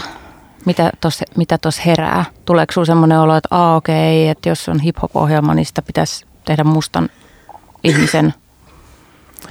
No ky- kyllä mun mielestä nyt tällainen aika, aika jolloin niin kuin musa, jolloin on niin vahvasti niin kuin musta, mustat juuret ja juuret siellä mustassa kulttuurissa, niin se, että, että, että totta kai se, että se jotenkin heijastelee sitten siinä myöskin, että ketkä on ne sen musan niin että myös tää Suomessa, niin mun mielestä kuulostaa just oikealle, oikealle suunnalle. Ää, ja sitten toi, toi, mitä tota Melina sanoi kanssa tuosta niin kuin, niin kuin rikkaudesta, mitä se tuo siihen tekijäjoukkoon, mun mielestä kaikessa, tai tämä on, niin kuin, tämä on pohjimmiltaan ihmisoikeuskysymys niin kuin mistä, mistä me nyt tässä puhutaan. Ja se on siellä niin kuin kaiken ytimessä. Ja se on niin kuin kaikista tärkeintä, että niin kuin tehdään oikein. Mutta sitten samaan aikaan on myöskin tällainen, että no totta kai se, että me otetaan niin kuin monipuolisempi, rikkaampi joukko tekemään musiikkia, sisältöä, leffoja, mitä se onkin, niin se näkyy myöskin sen niin kuin kulttuurina kaiken niin kuin rikkautena, hyvyytenä. Ja sitten myöskin se yleisö, että jos meillä on yleisö, joka kokee, että, että tämä musa tai mitä se onkin, ei vaan ole meille ja sitten sen niin monipuolisuuden kautta ne löytääkin sen yleisön, niin sehän on niin kuin kaikki, kaikki vaan niin kuin hyötyy siitä. Mutta mä en halua, niin kuin mä sanoin, se on tosi tärkeää, että on kuitenkin ennen kaikkea ihmisoikeuskysymys, että en halua mitenkään lähestyä tätä sillä että niin kuin sen hyödyn kautta, mutta sekin siellä on niin kuin ole, olemassa. Semmoinen mm. ma- mahtava mahdollisuus, niin kuin Melin on mielestäni ihan, ihan optimismilla myöskin tätä niin kuin lähesty. Miritsa, päteekö tämä myös romaneihin? Pitä, pitäisikö, pitäisikö romaniartistia edustaa romanin? Pitäisikö rakenteissa olla romaneja? Pitäisikö se olla niin, että Mun mielestä jotenkin nyt vain romanit tai pääasiallisesti romanit edustavat romanikulttuuria? No mä en ihan mä en ymmärrä sitä, että miten romani-artistia voisi edustaa muu kuin romani. Tarkoita... Mutta mä ymmärrän kyllä sen, että jos sanotaan, että romani musiikkia tekee joku muu kuin romani. Et ehkä niin kuin tässä, mä näen, että tässä on yksi, yksi asia, mistä me keskustellaan, on se, että, että, että niin kuin että olisi monimuotoisempaa se, että, että olisi erinäköisiä ihmisiä mm. ö, tekemässä ihan mitä tahansa musaa. Ö, ja että kaikilla olisi samat niin kuin mahdollisuudet tehdä sitä. Että romanitaustaisella artistilla olisi ihan samat mahdollisuudet tulla mainstream-räppäriksi kuin poppariksi kuin miksi tahansa ikinä haluaakaan, ö, jos vaan taidot riittää. Ö, toinen asia on sitten se, että, että mitä koetaan niin kuin omaksi – jutuksi, omaksi musiikiksi. Niin kuin se, että kuka, kuka ja kenellä on oikeus ö, soittaa romanimusiikkia, esiintyä ja tehdä mustaa musiikkia. Et tässä mun mielestä niin kuin kaksi eri, mm. eri tasoa mm. tässä keskustelussa. Niin meikään on pointtia tuo, koska vaikka mä sanon, että, että musta pitää olla oikeus estää musta mun mielestä myös sille ihan niin kuin suomalaisen tai sille valkoisella myös se oikeus. Että se ei ole siitä mun mielestä sitä ei saisi ikin kieltää. Tai silleen, että ei saa tehdä, että se on vaan niin kuin, että musta musiikkia saa tehdä vaan mustat ihmiset. Et mun, mä oon siitä, en ole sitä mieltä. Että mun mielestä kaikki saa tehdä totta kai. Kaikki saa tehdä kaikkea vai? Siis saa tehdä, mutta silleen musiikki on mun mielestä silleen kumminkin kansainvälinen kieli. Että tota, ei se silleen niinku, se mitä sä sitten edustat sillä musiikilla, mitä sä niinku teet sillä joo, mutta sen tekeminen mun mielestä ei sitä saisi kieltää ihmisiltä. Tämähän on varmaan vähän sama keskustelu, mitä ollaan käyty vaikka esimerkiksi jossain kansallisteatterissa tai jossain näyttelijäroolituksissa, että kun jäädään jankkaa sitä, että, että saako vaikka transihmisen roolia näytellä valkoinen heteromies vai pitääkö sen näyttelijän olla, olla niin kuin transnäyttelijä, niin, niin oikeasti optimimaailmassahan se pitäisi olla niin, että kaikki saa näytellä ja kaik, mm. kaikkea ja kaikki saa tehdä musaa, kaikkea musaa mutta sitten se täytyy olla myös niin, että kaikilla on ne tasavertaiset ja yhdenvertaiset mahdollisuudet, että kaikki ihan se oikeasti on. pääsee sinne mm. tekemään. Ja vielä tässä hetkessähän se maailma ei ole niin. Transnäyttelijät eivät pääse kilpailemaan kaikista rooleista. Mä en tiedä, onko niin kuin silleen, viime jaksossa me puhuttiin siitä, että milloin vaikka Suomessa on se ensimmäinen niin kuin oikeasti koko kansan POC, eli People of Color artisti. Mm. Et, et se, että, että milloin se on mahdollista kaikille – että on vielä niin paljon kuitenkin mm. ja steppejä ja ennakkoluuloja ja ties mitä asioita, mitkä siihen vaikuttaa. Että et sitten kun mahdollisuudet on yhdenvertaiset kaikille, niin eikö sitten kaikki saisi tehdä kaikkea? Niin mä en mä tiedä. Sanoit, että mä, niin kuin, mä en ole ihan samaa mieltä. Tai sille, että mä ajattelen Saat sille, olla että, ehdottomasti eri että, mieltä. Että, niin kuin, että kaikki saa tehdä kaikkea. No ensinnäkin se lähtökohtaisesti semmoinen keskustelu, missä puhutaan, että, e, että eh, enkö minä saa tehdä tätä ja onko minulle nyt kiellettyä. Taidehan on itsestään selvää, että taidekenttää kaikki siis on, mm-hmm. on vapaata, mutta just niin kuin sä sanoit, että, että niin kauan kun ne lähtökohdat ja mahdollisuudet eivät ole samat, Samat. niin mm. ei voi puhua mm. silloin vapaudesta, että eihän mm. kukaan ole kieltänyt ketään levyttämästä jotain tiettyä musiikkityyliä. Mutta sitten taas niin kuin mitä tulee vaikka sellaiseen musiikkiin, mikä on vahvasti kulttuurisidonnaista, niin ehkä siinä kohtaa mä voisin, tai halua, haluaisin puhua kyllä siitä, että, että on jotain tiettyjä rajoja, mitä, mitä ei ole hyvä ylittää, jos puhutaan vaikka saamelaisten musiikista tai, tai romanimusiikista.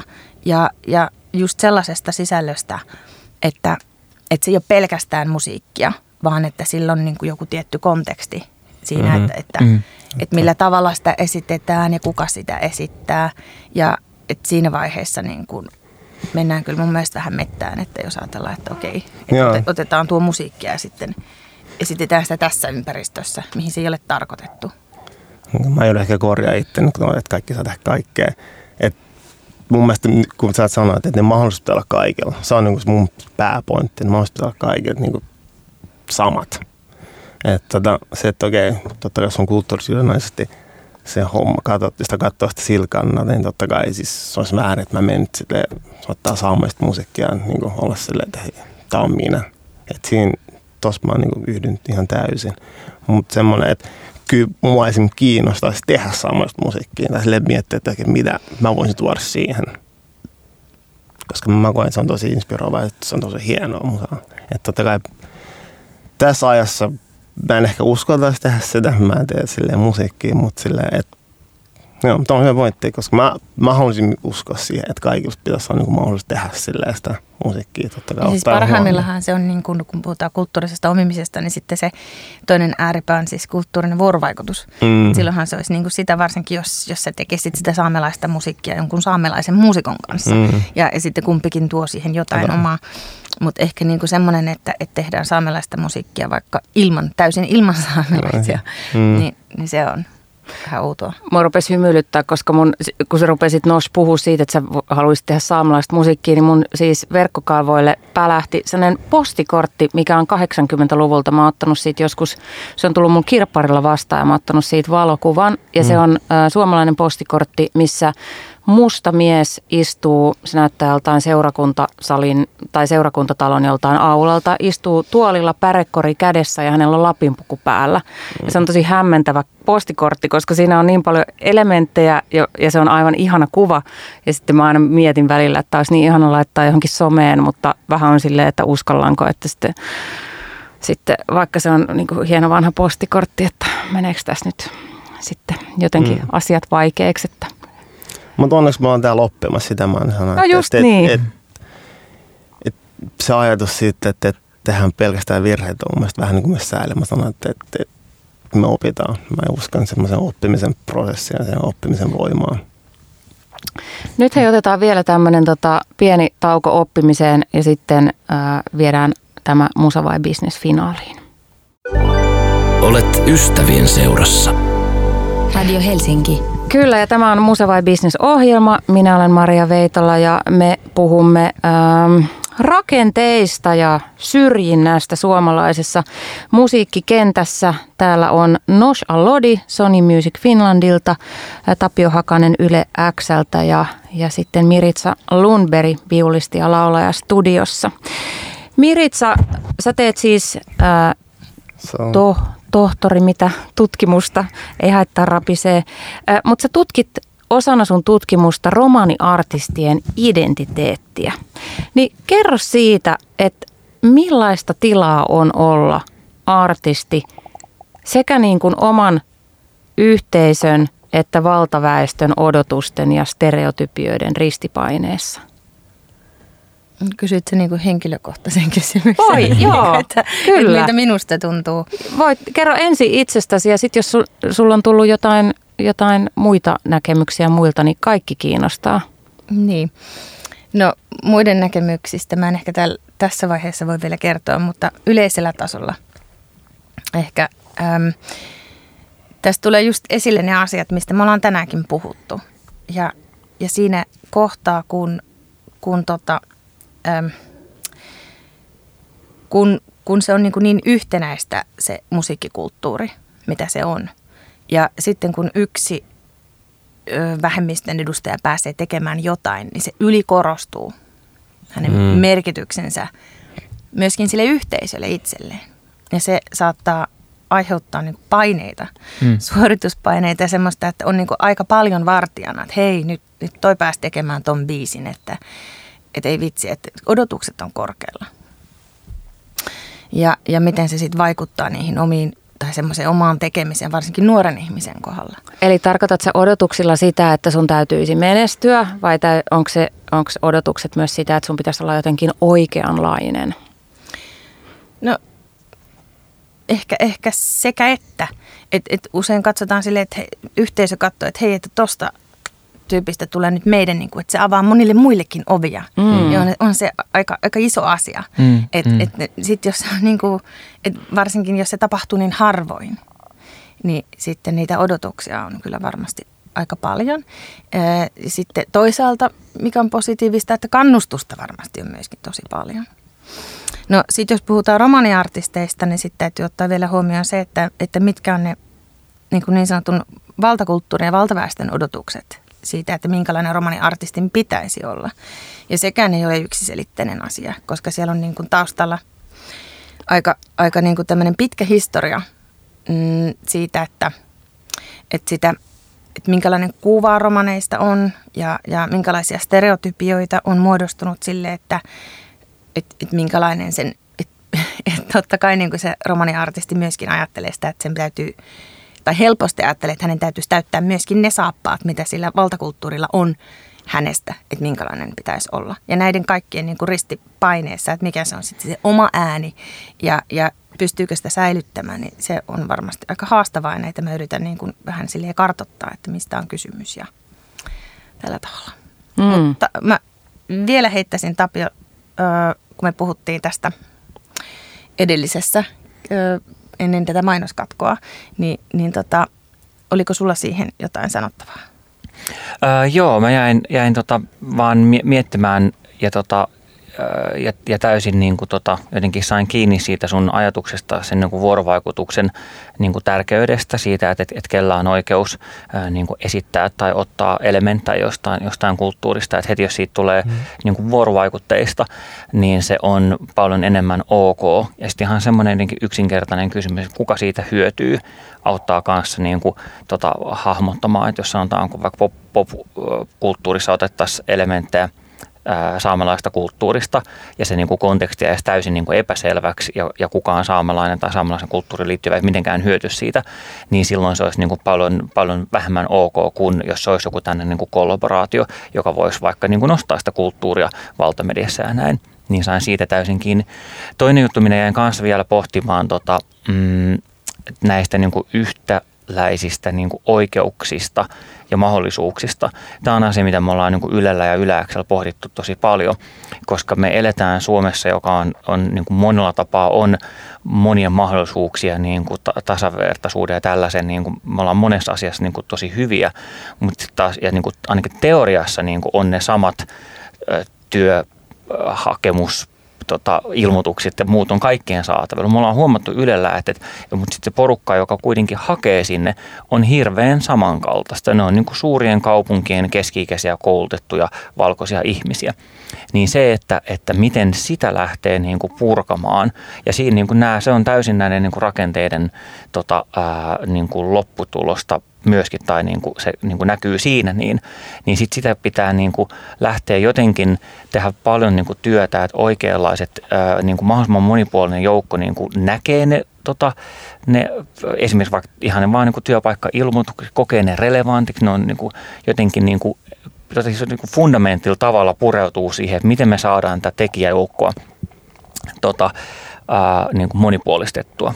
Että se, että, että kaikilla on yhtäläiset oikeudet, jokainen voi hakea tätä paikkaa ja paras valitaan, niin se ei vaan tällä hetkellä niin kuin se ei lisää sitä monipuolisuutta. Ja tämä on semmoinen juttu, mikä Ylellä ollaan otettu niin kuin tosi, tosi vakavasti ihan koko, koko tota Ylen tasoisena niin kuin henkilöstö palkkaushaasteena.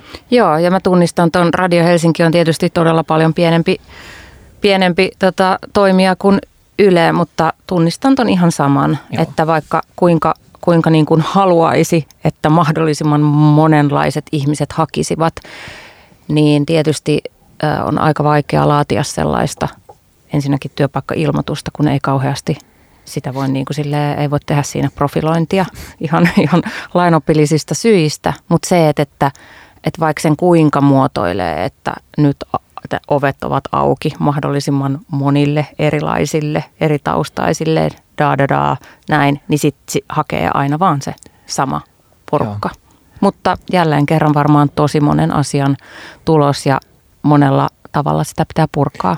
Että siihen ei ole yhtä ratkaisua. Kyllä nimenomaan. Että sit niistä pienistä puroista syntyykin niin kuin ajan saatossa, alkaa se niin kuin muutos tapahtuu ja, ja, tota, ja näin. Hmm. Tuli mieleen semmoinen niin vuosien takaa semmoinen esimerkki. Mm, Musta barbaari oli, oli silloin niin kuin se asia. Ja tota, sitten mä otin yhteyttä James Nikanderiin ja kysyin, että haluaisit tulla tekemään radio-ohjelmaa, että kiinnostaako sinua niin radio, että, että mä vedän tuommoista Radio Helsinkiä, että, tota, että, että, että resonoiko yhtään, että olisi ihan mahtavaa. Ja, ja kysyin, että mitä radioita sä ylipäätänsä kuuntelet. Ja siis täysin tuollainen niin helsinkiläinen jäbä. Ei ollut koskaan kuullut Radio Helsingistä, mutta ei myöskään yhdestäkään muusta suomalaisesta radiokanavasta, vaan kuunteli jotain sille ihan muuta. Muuta, ehkä jotain jenkkikanavaa jostain. Ja se oli aika semmoinen niin kuin havahduttava, että niin, että tota, et, et kaikki ei edes pysty nimeämään suomalaisia radiokanavia, eikä se ole niinku heidän vikansa, vaan ehkä enemmänkin meillä on tässä peiliin katsomisen paikka meillä suomalaisilla radion tekijöillä. Just näin. Jos kaikki suomalaiset ei edes meitä tunnista. Ö, viime jaksossa tosiaan pohdimme täällä näin, että milloin näemme seuraavan tai milloin Suomeen tulee POK-artisti, joka on niin koko kansan pop-artisti. Ja no, Notion tässä nyt jo maalailu, että on menossa katsomaan Jebojahi tai ketä se olikaan niin. Sexmania areenalle tai Olympiastadionille vielä lähitulevaisuudessa. Varmasti. Kyllä, siis se on ja se on, se on musta hieno visio ja, ja toivottavasti mäkin haluan tulla sinne. Mutta miten sitten, jos puhutaan romaneista? Milloin näemme seuraavan valtavirta romaaniartistin? Meillähän on tango, tango tota, tuolla puolella on ollut aika isoja staroja, jotka on mun mielestä kyllä breikannut ihan valtavirtaan. On. Mutta, mutta, mutta pääsisikö sieltä vielä jonkun niin kuin popin puolelle? Niin. Että kyllä mun mielestä tango voi Suomessa sanoa valtaviraksi. Ja, ja kyllä, siis ja iskelmä. Meillä on isoja nimiä on, on tangon puolella ja iskelmäpuolella romanitaustaisissa artisteissa. Pop on vielä, tai vielä semmoinen. Niin, pop ja rap. Mä mietin, että toi rap-skene on ehkä semmoinen, että, että siellä ne, ne, ketkä sitä tekee, ää, ketä mä tiedän, ketkä tekee sitä, niin ne ei ehkä niinku välttämättä haluakaan sinne mainstreamimään tästä asiasta niin hirveästi ymmärrä, mutta mä jotenkin on käsittänyt, että se on, että se ei ole välttämättä mikään semmoinen niinku tavoiteltava asia, että siellä on semmoinen, että sit sä menetät tavallaan semmoisen jonkun aitouden, että, että jos sä oot niinku jotenkin kauhean, kauheasti pyrit niin kuin mainstreamiin. Mä luulen, että joutuu tekemään aika paljon kompromisseja. Niin, niin. Ö, mutta, mutta pop-puolella mulla on semmoinen tunne, että, että, että aika pian tullaan näkemään jotain ö, aika isoa muutosta, koska, koska tota, niitä nuoria, ketkä on niin kuin osallistunut kilpailuihin ja menestynyt, niin tota, niitä on tullut nyt ihan lyhyen ajan sisällä aika paljon – me nähtiin Voice of Finlandin vi- finaalissakin viimeisimmässä kaksi romani osallistujaa. Joo, hyvin nuori, nuori tyttö Maritsa Palmroot, mikä menestyi aika hyvin. Kyllä. Oliko kolmas jopa? Taisi olla, mutta ihan siellä finaali, Joo. finaali nelikossa. Mm, kuulostaa hyvältä, mutta mistä kaikesta se sitten on kiinni? Puhutaanko vielä hetki siitä, teillä on kaikilla niin kuin omat, omat näkemykset ja kokemukset. Tässä on nyt levyyhtiö ja iso radiokanavan edustaja, niin mitä se vaatii? Minkälaisia, mitä kaikkea se vaatii, että, että tulee isoksi staraksi ja vieläpä vähemmistöpositiosta? No. Saa ihan vaan maalailla. Öö... Miten Suomessa tulee isoksi staraksi? Semmoiseksi JVGn tai Jenni Vartiaisen kokoiseksi? Miten se tapahtuu? Kai se mun mielestä se koko kansan pitää olla sen artistin takana. Hitti ottaa asiaa. Niin. että tota hitit, hitit yhdistää ihmisiä ja kyllä mäkin äh, uskon vahvasti, että tota, että Jeboja tai Hassan Michael tai Sex Main tai joku, joku noista, tota, niin kuin voisimme nimetä monta muutakin, on ne, sieltä tulee se niin kuin ensimmäinen niin kuin megatähti tänne näin. Tota, ää, ja kyllä ne, on ne niin kuin isot biisit on niitä, mitkä sitten jotenkin niin kuin yhdistää ihmisiä ja, ja, tota, ja myöskin niin kuin vie yleisön niin kuin artistin yleisön ihan, ihan uudelle, uudelle tasolle ja siinähän kanssa niin kuin radiolla on itse asiassa niin kuin tosi iso vaikutus sillä että jos katsoo paljon niin kuin Suomen striimatuin biisi tavoittaa, niin joka päivä, jos otetaan kaikki radiokanavat yhteen, niin soitettu radiobiisi tavoittaa tyyliin kymmenen kertaa enemmän. Että, tota, että myös siinä niin kuin, ää, kun tulee artisteja, jotka, joilla on useita hittejä niin kuin, ja sitten myöskin on valmiita tota, grindaa niitä keikkoja, että kyllähän tuolla, jos miettii ö, ihan yhtä lailla niillä Jenni Vartiaisilla ja JVGlläkin on niin kuin satoja tai tuhansia keikkoja niin kuin takana, että aikaa. Nyky, nyky, nykyajassa niin kuin asiat tapahtuu nopeammin, ilmiöt niin kuin ne niin kuin nousee nopeammin ja myöskin katoaa nopeammin. Se on sellainen tämän ajan ilmiö, ää, mutta sitten mä uskon jotenkin, että tässä puhutaan varmaan koko kansan niin kuin J. Karjalais Jep. niin kuin tyyppistä jutusta. Nyt maalataan isolla pensselillä. Niin, niin, siinä, maalaa. niin, niin siinä, siinä niin kuin se aika, niin kuin, että et, et, et keikat, keikat, hitit, sitä kautta se niin kuin syntyy. Ja, ja kyllä mä haluan uskoa myöskin, että, että se on artisti, joka, joka, jolla on sit tosi vahva oma ääni ja oma juttu. Et, ja, ja se auttaa nimenomaan sit niinku niitä artisteja breikkaamaan, että ne erottuu.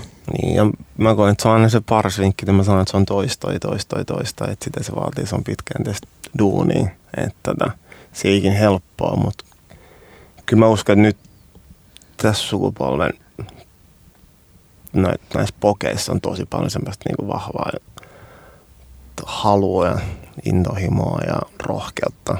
Et mä oon sanonut, että se on kymmenen vuoden sisällä. Meillä on niin kuin, ei vaan yksi, vaan meillä on monta isoa. Se kuulostaa tosi hyvältä ja sitten mä taas palaan romaneihin. Hmm. Me puhutaan nyt pokeista ja niistä uusista suomalaisista. Niiksanos sanoi, että uudesta suomalaisuudesta tuossa niinku alkuohjelmasta. Mutta sitten meillä on niinku vanhaa vähemmistöä, eli romaneita. Että miten voi olla yhtäkkiä, että pokit on niinku tämmöisellä himmeellä etumatkalla suhteessa vähemmistöön, joka on ollut tosi pitkään täällä.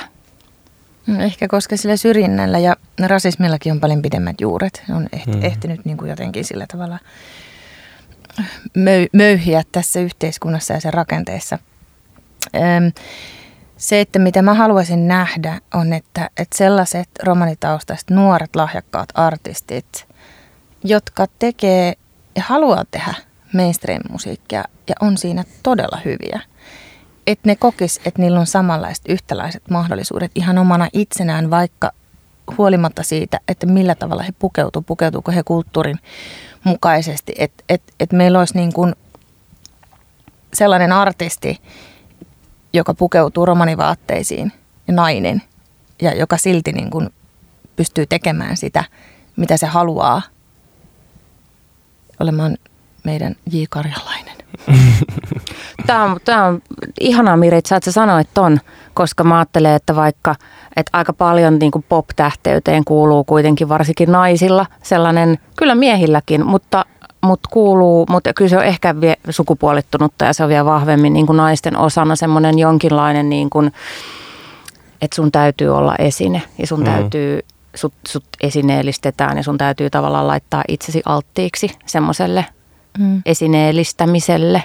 Ja, ja nimenomaan tämä koskee romaninaisia, koska jos me puhutaan vaikka tangomarkkinoista, niin jos mä nyt ihan väärin en muista, niin en ole kyllä yhtä ainutta perinteisestä, perinteisessä romanivaatetuksessa olevaa naista nähnyt tangomarkkinoilla. Ja niin kuin potentiaalisia ja siis ihan ammattilaisen tota, tason omaavia artisteja kyllä löytyy. Mutta se, että, että se on niinku aika, se on niinku, sitä, ei tarvitse edes sanoa, että, että se, on, se on este. Sitä katsotaan sillä tavalla, että, että, että se ulkonäkö on kuitenkin semmoinen asia. Et jotenkin mä tiedän, onko siinä se, että, että yleisön pitää pystyä samaistumaan. Tämä onkin mielenkiintoinen pointti ja sä sanot, että tämä ei tarvitse sanoa ääneen, mutta tämä nimenomaan pitää sanoa ääneen. Tämä on ihan sika mielenkiintoinen pointti, että, että se on este. Ja miksi se romaninaisen perinteinen asu on este? Miksi se ei sovi pop-tähteyteen muka? Onko se toi samastumispointti?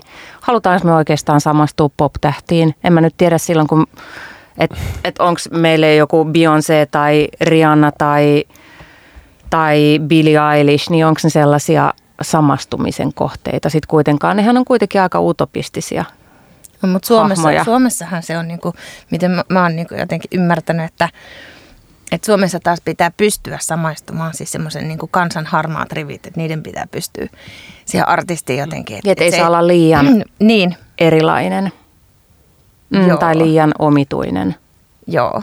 Voi olla. Sen, sen takiahan täällä niin kuin menestyy sellaiset, sellaisetkin artistit, mitkä monessa muussa maassa ei menestyisi. Eli keski-ikäiset sellaiset miehet, jotka, joille ei välttämättä ole niin kuin sellaista, mm, ehkä sellaista vetovoimaista ulkonäköä tai edes lauluääntä, niin ne menestyy, koska niihin pystyy samaistumaan sitten ne, ketkä häntä kuuntelee.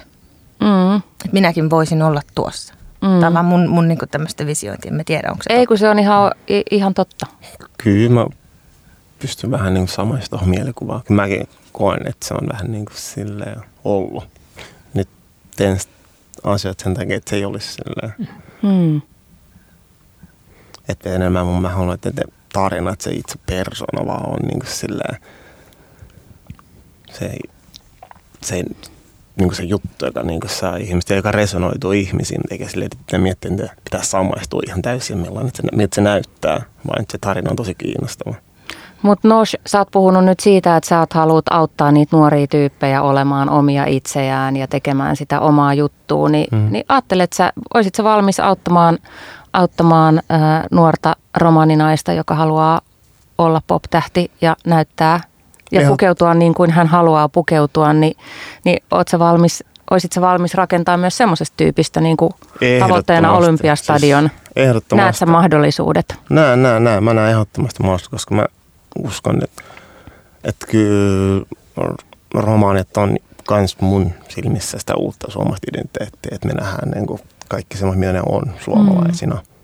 Että se on mun tavoite. Ja, ja mä tiedän, vaikka mä tiedän, että on upeat äänet, mun mielestä silleen, tosi karismaattisia myös.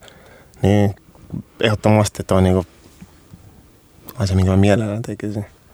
Mm. Et jos et tun- tunnet jotain, jotka haluaa, niin ehdottomasti sano vaan, että tavataan ja kuunnellaan. Ja mä ohjaan, mietitään. ohjaan sun ovelle. Ehdottomasti. Kyllä. Eho, eho, Tässä on nyt ovi auki. Joo, joo, joo. Nosh on sitoutunut. Yes. Mitäs Tapio, mitä sä ajattelet? Milloin Suomi on valmis, valmis tota noin niin, valtavirran romaniartistille? Ja nyt vedettiin, Miritsa veti vielä kierroksia tähän näin, että, että nainen, nuori nainen, perinteiseen asuun pukeutuva. Onko? No se on ihan fakta, että Suomi, niin kuin se miltä Suomi näyttää, niin se tulee, se koko ajan vaan niin kuin monipuolistuu ja, ja rikastuu. Ja mun, mun, mä toivon, että, että myöskin se miltä sit Suomi kuulostaa, niin, niin kuin seuraa perästä tai ehkä jopa olisi vähän niin kuin etukenossa. Niin kuin, että Suomi kuulostaisi samalla, samalla lailla myöskin, että mediamaailma näyttäisi samalla tavalla niin kuin rikkaammalta Suomelta, mitä Suomi on vaan koko, koko ajan. Ja kanssa, että Suomen, Suomen niin kuin, mm, monipuolisuus, monimuotoisuus kääntyisi nimenomaan niin kuin, tota, rikkaammaksi musamaailmaksi. Ja se tarkoittaa myöskin sitä, että sitten tähdetkin on, on tota, ää, erinäköisiä tai, tai niin kuin paljon moni- monimuotoisempi joukko. Hyvä muistaa myös, että Suomi on täynnä artisteja, tota, artisteja, ketkä on breikannut 80-luvulla tai 90-luvulla, jolloin Suomi on ollut niin kuin tosi erilainen paikka ja myöskin mediamaailma on ollut tosi erilainen paikka. Että tämä, mä haluaisin kuitenkin ajatella, että tämä, tässä ajassa on, niin kuin, on enemmän mahdollisuuksia kuin, kuin silloin. Mm, kyllä. Ja kanssa just, just tämä näiden niin kuin nuorten tota, menestys näissä kilpailuissa ja muu, niin kuin mä tota, toivon, että se myöskin sitten tota, johtaa, johtaa niin kuin pop-breikkauksiin. Hyvä. Hei, vielä yksi, kaksi kysymystä. Ää, mikä on unelmasi suomalaisen musaskenen tulevaisuuden suhteen? Jokainen sanoo yhden unelman. Tässä on kyllä unelmia tullut jo pitkän matkaa, pitkin matkaa, mutta että otetaan vielä tähän loppuun sellainen kierros. Saa sanoa jo semmoisen, jonka on sanonut, tai sitten jonkun joka, asian, joka on jäänyt sanomatta. Ja unelma. Uh. Niin. Saa olla lähitulevaisuudessa, saa olla jossain kauempana, mutta, mutta suomalainen musiikki, skene. Kyllä mulla on se, että mä haluan viedä mun lapsen Olympiastadionille ja se näkee, että siellä on että koko Suomen kansan periaatteessa. Ja siellä on pokartisti. Mahtavaa. Se on selkeä. Mites Tapio? Tota, mulla jotenkin koko tämän niin kuin, oman musiikkiuran uran niin kuin, kautta jotenkin semmoinen ihmisten niin kuin, yhdistäminen musiikin avulla tai kautta on ollut sellainen tärkeä asia. Ja semmoinen konemusaklubien alkuperäinen tota, jotenkin tota, Peace, Love, Unity, Respect tanssilattialla ollaan kaikki. Mä aloitin tota, järkkäämään yöbileitä, laittomia yöbileitä ja niissä oli niin kuin spessu se, että kun nämä bileet alkaa 12 yöllä tai kahdelta yöllä ja sitten niin kuin ihmiset, helsinkiläiset ympäri kaikkialta tuli yöbileissä, oli niin kuin kaikki.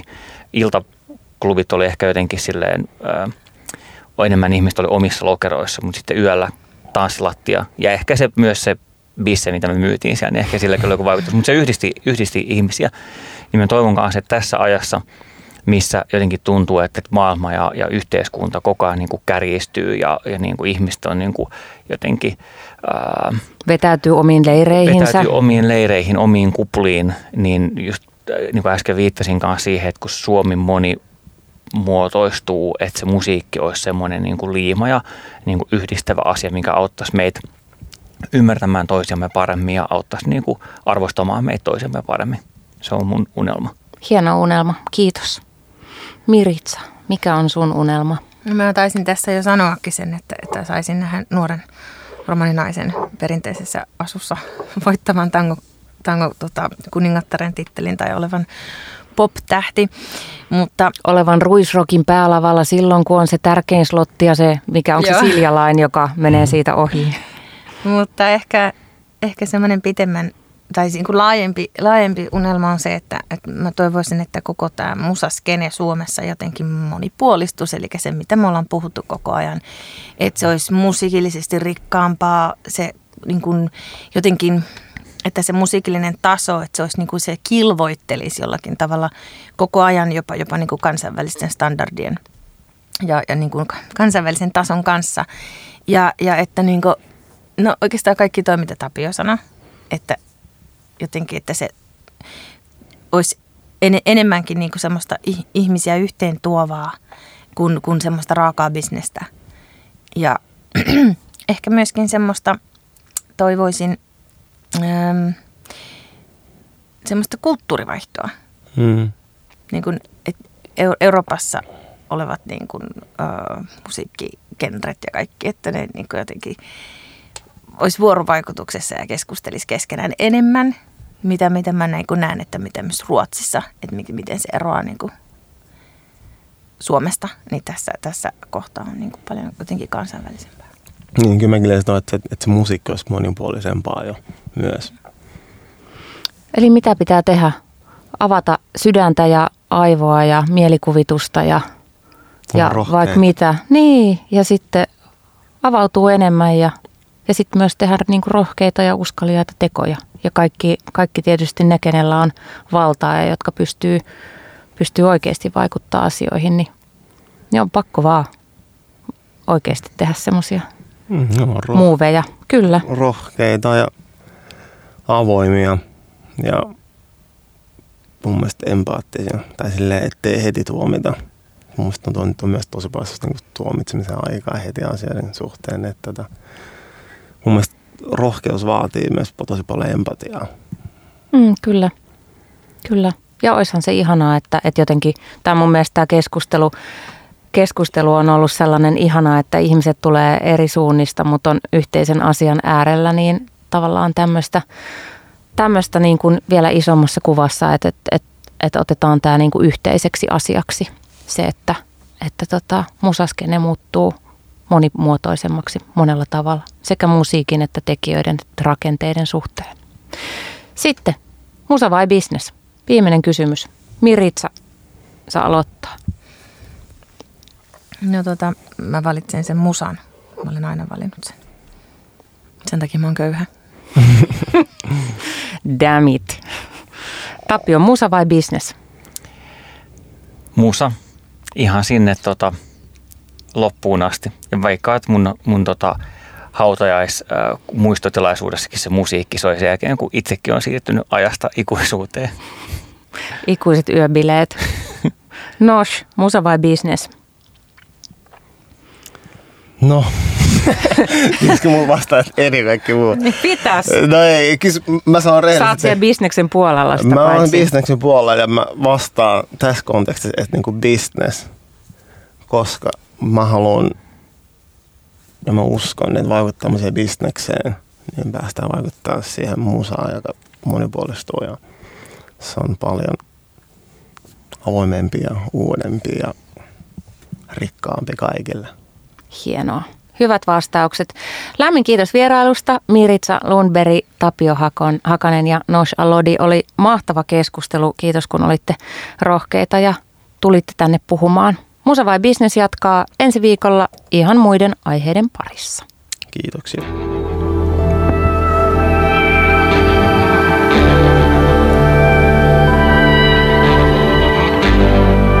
Radio Helsinki, koska musiikki on...